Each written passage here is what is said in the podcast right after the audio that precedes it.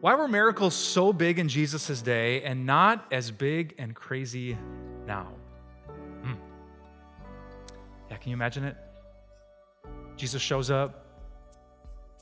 Pastor Michael always says he crashes every funeral he goes to. Get up. Uh, we only got a couple of fish and some loaves of bread, Jesus. There's 5,000 men here. Boom. like, that would have been so, so amazing to see. Are, are you kind of jealous sometimes of what 2,000 years ago people saw? Blind people seeing, paralytics for 38 years walking, demons being cast out. Do you kind of wish you lived 2,000 years ago? I don't. I mean, that would have been sweet. But, but think of that. For three years, I mean, even if you were part of Jesus' inner circle, one of his apostles, you saw a couple dozen miracles, but, but you know what most of those men did not have?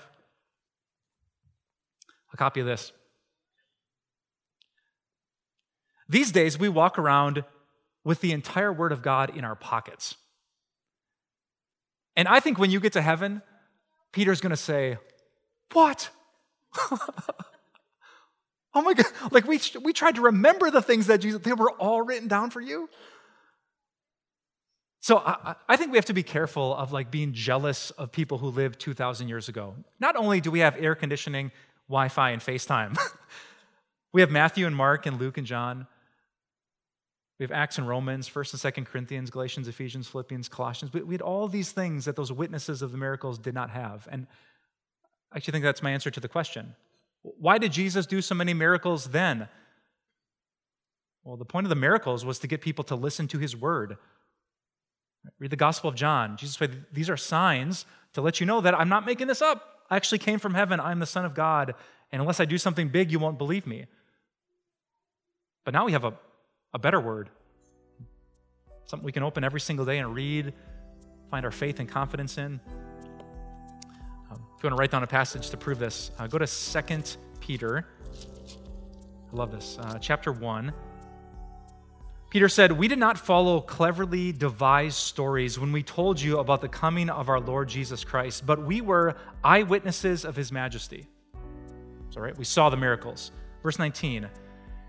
And we also have the message as something completely reliable, and you will do well to pay attention to it as a light shining in a dark place.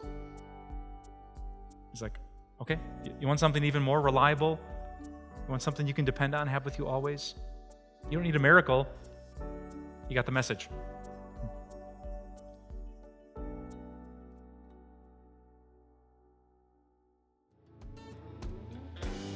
Hey, hey, it's Pastor Mike. Are you aware of the incredible amount of resources that are waiting to help you grow in your faith?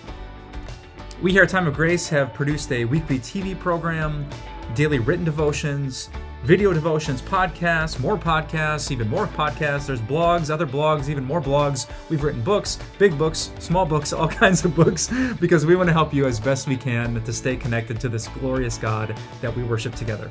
If you're interested in learning more, just go to timeofgrace.org to sign up for our daily email.